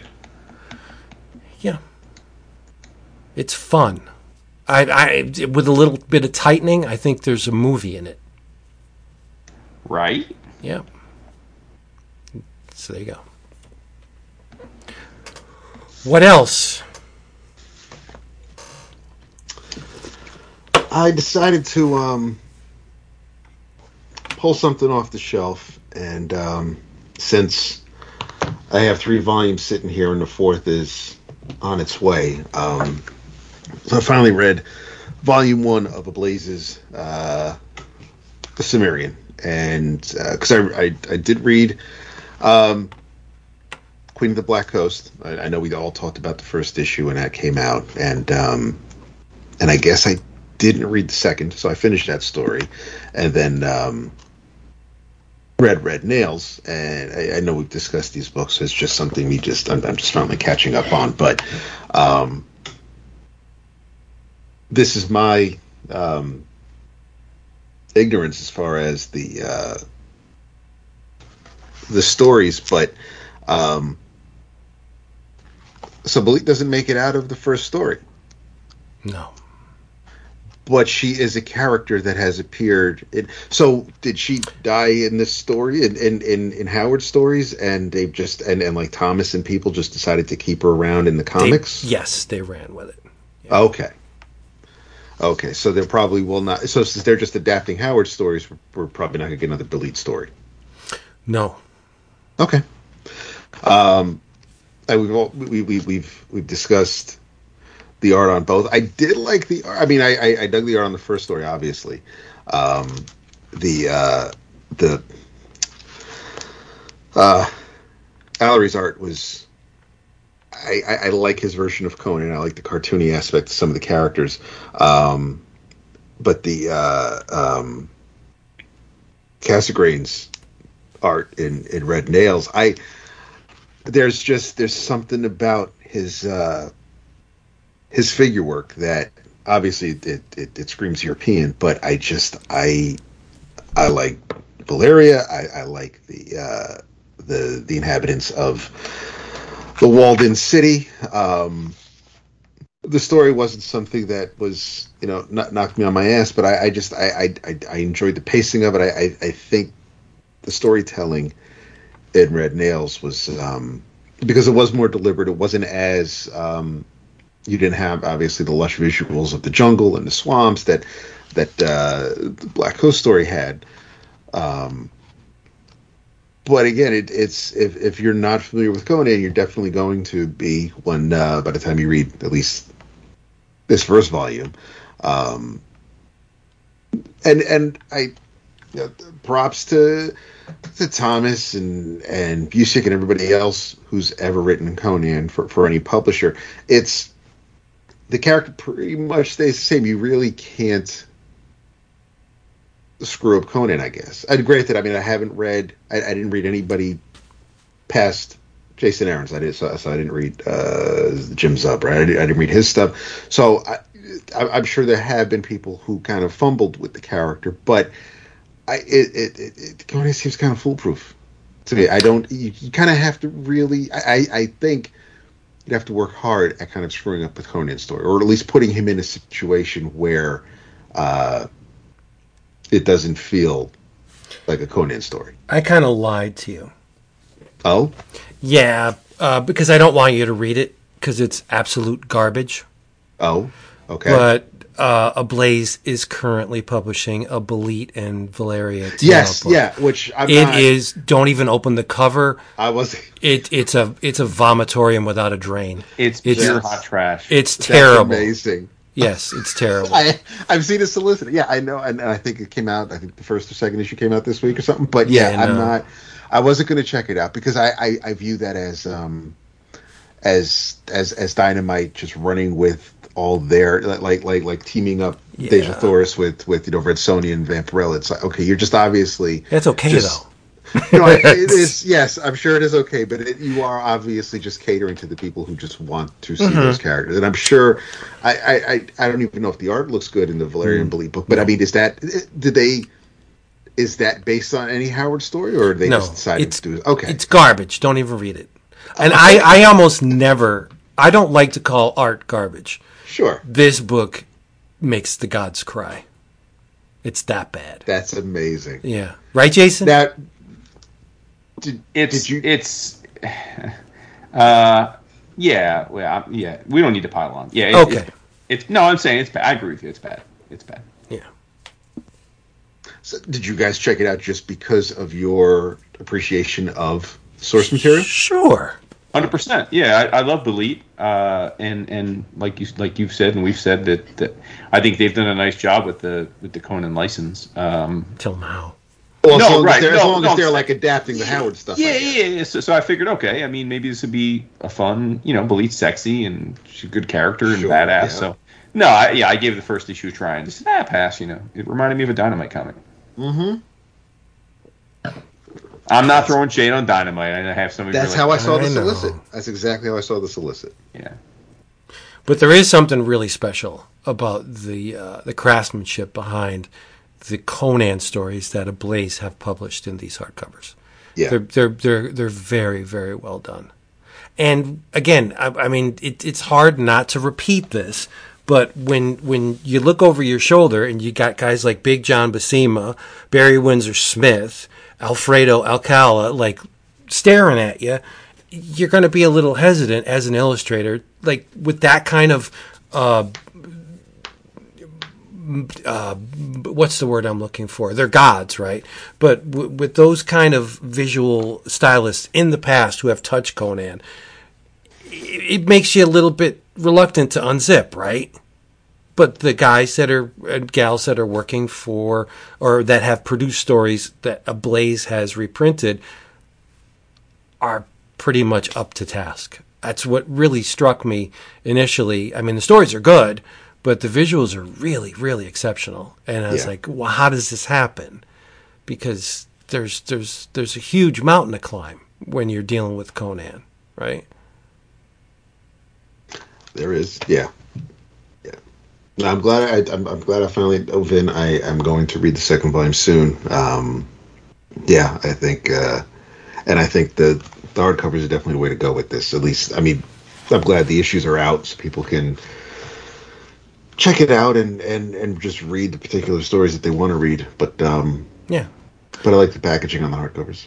It's great, great that they put the pros in there with the Yes. the, the sequentials. That's a smart smart idea because um, any way uh, these old tales can get some traction and and some um, just to root them to to uh, pop culture because it's easy to you know kids would be just like oh yeah Conan uh, I love me some Conan but yes have you read the stories from which all these wonderful comics are adapted?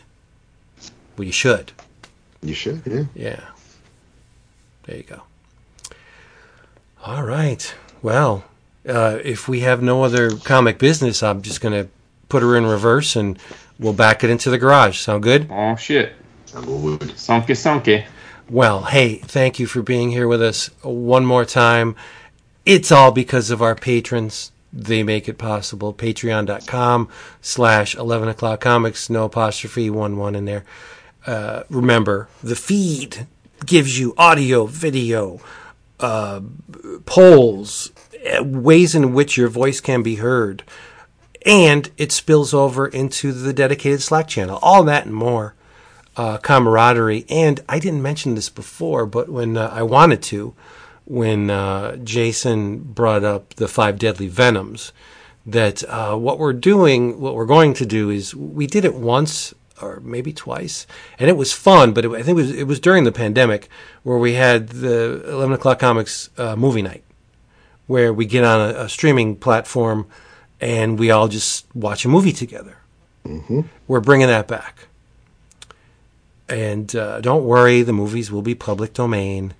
And just so we can all have fun and be with each other, and which leads to more fun and, and lots and lots of fun memories. So you can get all that if you just jump on the Patreon, patreon.com slash 11 o'clock comics. Just check us out. Uh, while we have you here, we will might as, we might as well announce July's book of the month. Yep. Uh, continuing on our um, infatuation with Tillie Walden, we are going to. Well, Vince and I are finally going to read it. Jason's going to revisit uh, on a sunbeam. Yeah. So that is uh, is your book of the month for July. Uh, meeting was had, and uh, all said aye, and there you have it.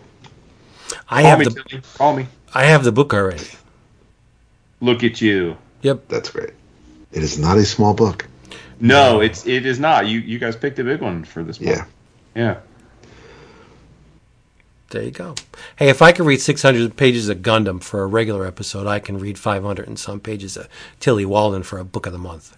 It's true. You Damn can. Skippy Bippy. Yeah. I have faith. So there you go. On a sunbeam, Tillie Walden, next book of the month. Uh, it's in your travels, my, my people.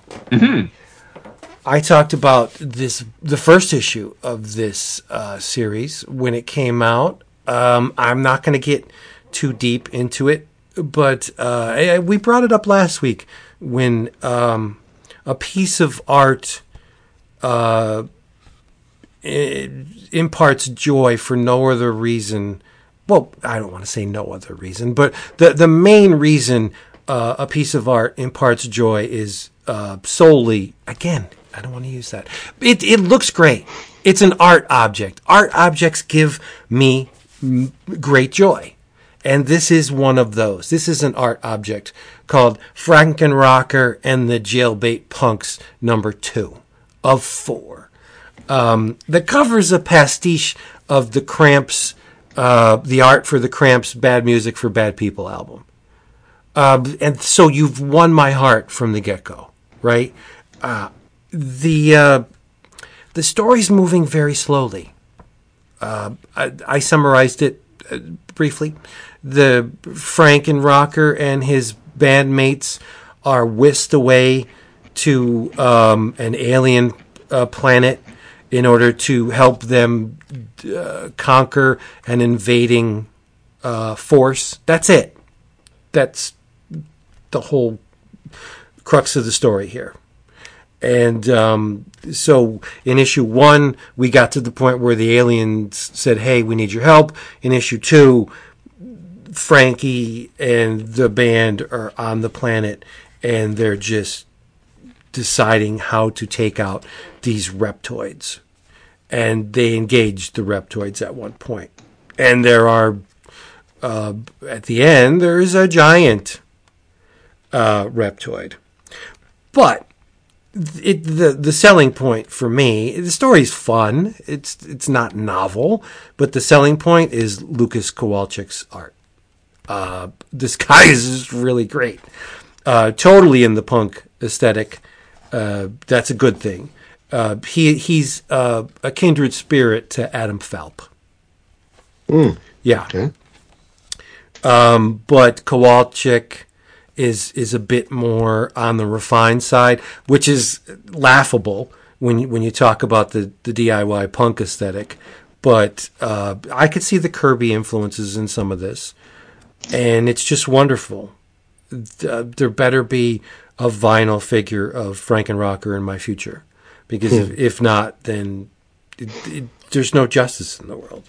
But I think this book is great. It's from Bad Kids Press, uh, written again by uh, Raul Torres, with art by Lucas Kowalczuk. It's um, super stiff um, cardstock covers, great weighty paper for the art, and it's it's independent comics for independent people, which is is really smart to do a pastiche of the Cramps Bad Music for Bad People album. Like it's conceptually they dovetail. It's in the zone, right? So there there's all good kinds of mojo. It's magic with a K. Just get it. Frankenrocker and the Jailbait Punks number two. Very cool. I like it a lot. It's a lot of fun. Not to be confused with Chief Rocka. Ah, why you gonna why, why you gonna shut his brain down? I mean, we're talking rap earlier. I figured we'd go back. I, yeah, I know. Yeah, but I don't. I, that that doesn't register. Sorry. We still love you. Bet Vinny Beats knows about Chief Rocka. I don't know about that. Maybe. Nah, probably not. Yeah. Um, I am uh, just trying to, as as I just did with uh, Ablaze's Sumerian, I am um, trying to whittle down some of these piles and stacks and, and things are just sitting around that, that that need to be read so I can move on to other things. Um, so I'm making my way through um, Deathstroke Inc. because I need to get current so I can sit down and finally read that whole um, Shadow War uh, event that crossed over with um, the Batman title and, and the Robin title. So, um, Williamson, it, it, written by um, by Joshua Williamson, art by Howard Porter on these three issues. Um, actually, no, on three and four. Um, Paolo uh, Pantalena came in on the fifth issue, um, and it's comparable. No Porter, but it is it's it's it's in that same vein. Porter is uh, this isn't the Howard Porter that that drew Underworld Unleashed or Morrison's JLA. It's uh, it, it's more or less the Porter that was drawing Scooby Apocalypse. Uh, and uh, there's this whole subplot with uh, Slade and Black Canary are working for Trust, which is an acronym. Um, tr- Trust is having them hunt down bad guys, and and they're doing it, but uh, Trust has isn't uh, so upfront. Uh, can't really trust them, I guess, but it's one of those things where uh, there's a mystery, and and you know, Slade is smart enough to know that something doesn't quite line up right. Uh, Black Canary is there on behalf of uh, of Oracle because she's basically kind of working undercover, but maybe Slade is also, and uh, can they work together as, as, as, they're kind of trying to feeling it out. But the third issue kind of um, dealt with uh, the Queen of Fables because Slade had to go hunt down Cheetah, who's kind of um, the ruler of Chitara, and um, when when that's over, and and and Slade finishes that um, that mission, then he uh, he kind of is going to go after Black Canary, but they end up having a uh, a face to face where they kind of come clean more or less. Uh, but then there's a whole um, secret evil society that uh, that appears and may have been pulling the strings. Trust. There's there's an old throwback to um, to the villain Libra, and they, I mean, and, and this society here, um, you've got Count Vertigo, Monocle, Phobia, Doctor Moon, Doctor Destiny, the Calculator, Deadline, Prometheus. The, speaking of JLA, Tattooed Man, Shrapnel, um, Body Doubles, the New Toy Man, and it's it's a weird group, um, but fitting for, for for this book. Um, they referenced the Legion of Doom, which of course was you know Luthor, Grodd, Cheetah, Black Manta, Joker, and Sinestro, and it touched on a lot of little things that that I dig about about some old DC characters, but um, it is a different Deathstroke book than anything that uh, that I've read, whether you, it, it, the more recent Priest run or even the older um, Wolfman Erwin um, Deathstroke book that spun out of the Titans back in the 90s. Um, and the fifth issue looks to be uh, well, the fifth issue ends with Slade sitting on a throne and, and basically kind of uh, calling himself more or less the king of supervillains. And I, I really need to read the sixth issue now to see where it's going. But like I said, I just want to get current so I can um, get through the Shadow War event and, and then see where things go with the title from there. Um, but yeah, I uh, it's it's one of those. That I'm not going to say because Vince hates the phrase, but it is one of those things where you know I just I kick back and I can kind of just turn my brain off and just you know, watch Deathstroke be Deathstroke, and um, and it's it's it's a little weird because like I said, you know, one issue he's in a fairy tale taking on a princess. It's it's it's just not your traditional Deathstroke story, but um, Williamson seems to be having fun. Porter seems to be having a blast drawing everything. So um, I'm I'm I'm digging it. I, am glad that uh, that uh, it's a very colorful and vibrant Deathstroke book, which may be weird, but it's um it it it seems to work in this instance. So yeah, in your travels, Deathstroke Inc. Respect. Um, I have a, a quick uh, nay, and then I'll give you a yay for my inner travels. Because, uh, you know, listen, we're people helping people, and I want to make sure that uh, I, uh, you know, sometimes we do things so you don't have to. And uh, and that's very much the case with uh, Star Wars: The Mandalorian number one, um, which came out from from little company called Marvel Comics this week. it was rough, like with a capital R, dude. It was uh like I I haven't been reading the, the Star Wars books much at all, um, but I very much like many of us enjoyed the Mandalorian series so much. I thought, oh, this could be a fun way to jump into the to the comics uh, if you give me a Mandalorian comic.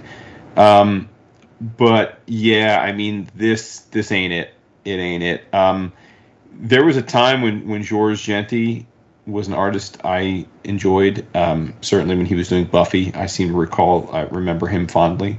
But I don't know what happened to that George Jeanty because this was some really, in my opinion, rough artwork. I mean, it it it, it did not look up to the standard that one would assume of a Marvel book. Um, and and if you're going to give me basic AF art, then then it, it, the story has to be absolutely killer.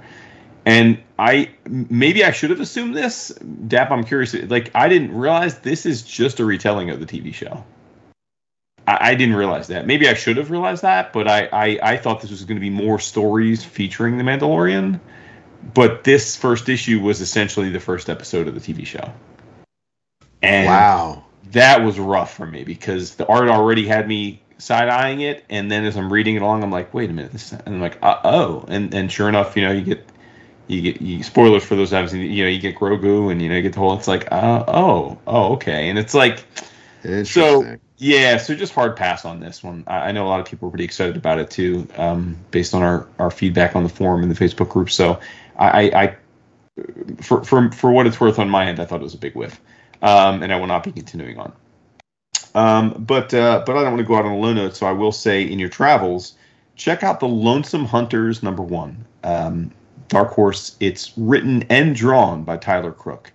Um, I have come to be a, a, massive fan of Tyler Crook's artwork in recent years. Um, he not only renders his pages, he draws and inks them, but he also colors his, page, his own pages. Um, now his color style is much different than than like what Vince was praising earlier with Hayden. It's it's a much more conventional palette, actually very soft. He does a lot of pastels, very soft colors.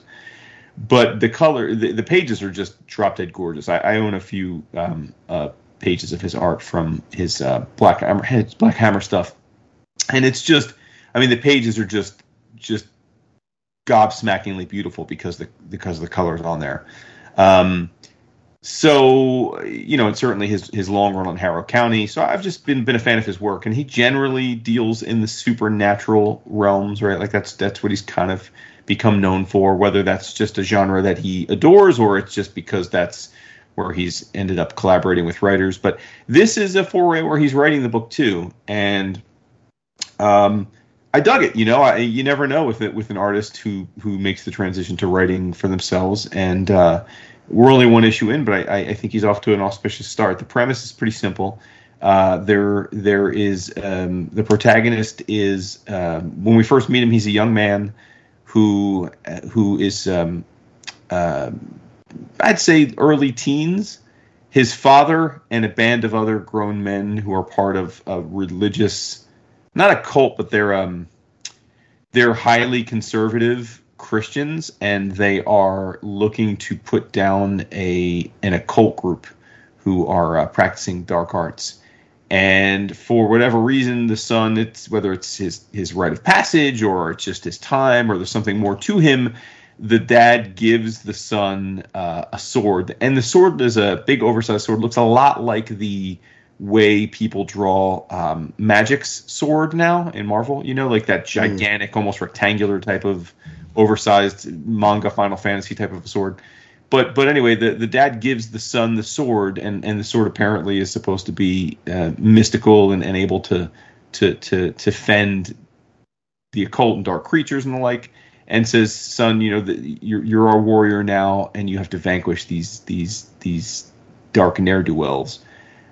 Um, but the kid panics in the moment, and and the the the mission goes goes tits up, and and things don't go well, and uh, and he finds himself the sole survivor. His dad, all the other people that he was with, are killed, along with the the, the occult group, but but he's basically the sole survivor. Um, and because of that, um, he, he even though he's he's kind of last man standing, and he has the sword. He's just like fuck it, I'm I, I want nothing to do with this. And then the book fast forwards to it doesn't give us a time, but I'm guessing probably 60 years or so. Um, and and now our protagonist is an older gentleman, just living a relatively mundane life, um, nondescript, and uh, hasn't hasn't dove into that world in decades. But uh, as you can imagine, because it wouldn't be a very interesting comic otherwise, uh, things happen which pull him back into this world as an old man, and uh, and and that's kind of where the first issue builds us to, and then sets up that that clearly he's he's he's whether he's he can no longer avoid his his station in life and using the sword and his his his position to uh to to fight to fight uh, these these demons, and uh, and that's he and it's all brought up by a uh, an interaction he has with a a a, uh, a young woman um, who lives in the same building as he does, and uh, she too has some kind of um, connection to the occult. Although I don't think she's as conscious of it yet, um, but clearly she has a she's in possession of an item which which I'm guessing has to have some importance to the story as we go along. But I don't think she quite realizes it yet. Um, but uh, it sets up an interesting kind of like buddy cop dynamic between two very unlikely heroes: uh, a young a young woman who knows nothing about the occult, and an old man who uh, has has fought for for half a century against his his his his divine calling. Uh, have to now fight these uh, these these uh, these demonic baddies, and um, all rendered in, in Crook's inevitable, uh, in you know, in in uh, indistinguishable way. So so I, I thought it was great, and I, I really think that I always get a big smile on my face when I see an artist I like um, taking the leap into telling their own stories and pulling it off. So hopefully. The quality we saw in this first issue continues apace in the rest of the miniseries, and uh, and it, it starts a new chapter in his career. So uh, so so if you're into Dark Horse occult books, any of the Mignola stuff, any of the, you know any any of that ilk, any of the, the Cullen Bunn Harrow County vibe, if you're into any of that, um, then you will absolutely enjoy the Lonesome Hunters. It looks great. Oh, he's amazing. He's Yeah. amazing. I like the flashback sequences with the, the limited palette, with the yellows and the Yeah, yeah. and the thing in the fire. Like that's creepy as AF. So Mm-hmm. yeah, I thought this issue was really good. Nice.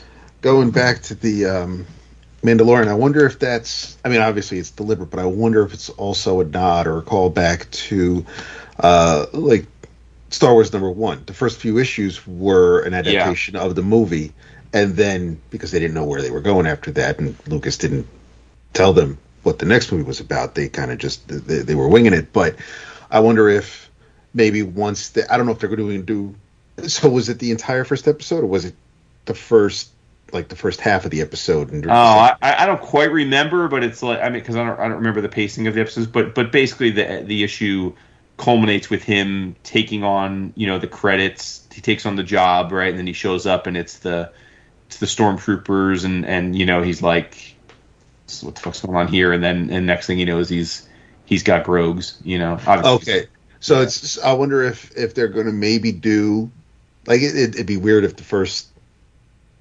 10, 8 or ten episodes were the first uh, the, the con- issues were were retelling of each episode, or if they're going to like maybe just maybe they're doing the first episode and then the I, but they they can't they can't end with him with, with Grogu's little hand and then you know take Right. So I mean, it's the, the fact that this, this culminated in him opening up the little capsule and seeing Grogu tells me that that at least for the next bunch of issues, we're going to get we're going to do the episodes. all right. I mean, because he's going to have to figure out who Grogu is and, and keep him safe. And That's um, yeah. and again, like I like, there's nothing inherently wrong with that. And, and may, maybe I, you know, I I tr- I don't generally scrutinize solicits um, for Marvel and DC books intently much anymore because I figure like you know I'd rather I try and keep as much of it as a surprise as possible. So it's entirely possible that this was well telegraphed. I, I and if it is, and other people that were down for it, like so, I, it could just be me not realizing it. But I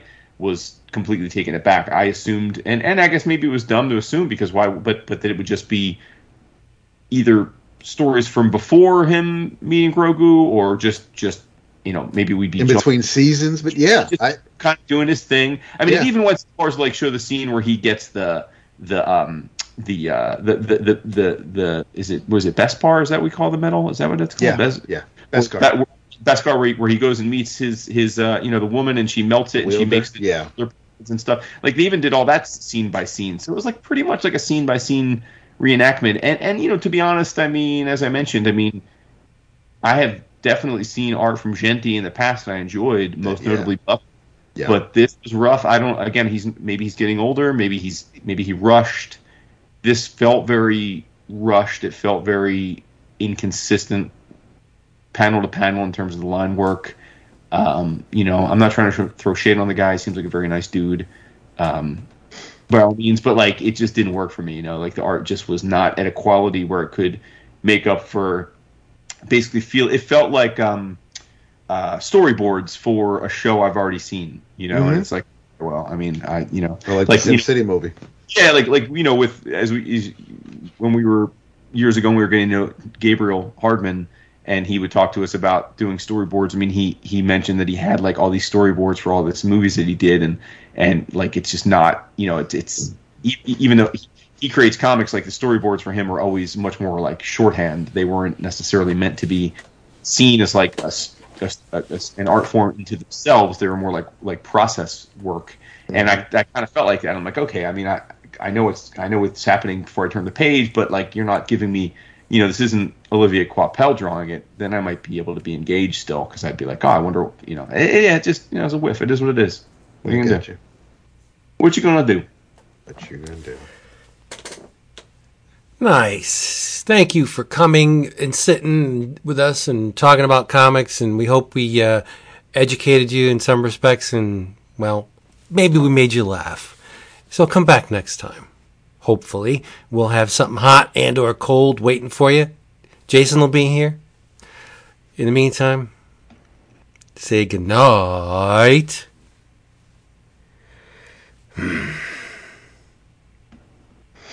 I have nothing with which to make noise. Mm. I don't. Well, that's that's a lie, but I'm not going to do it because that'll be too loud and distracting. David. Good night. Silly.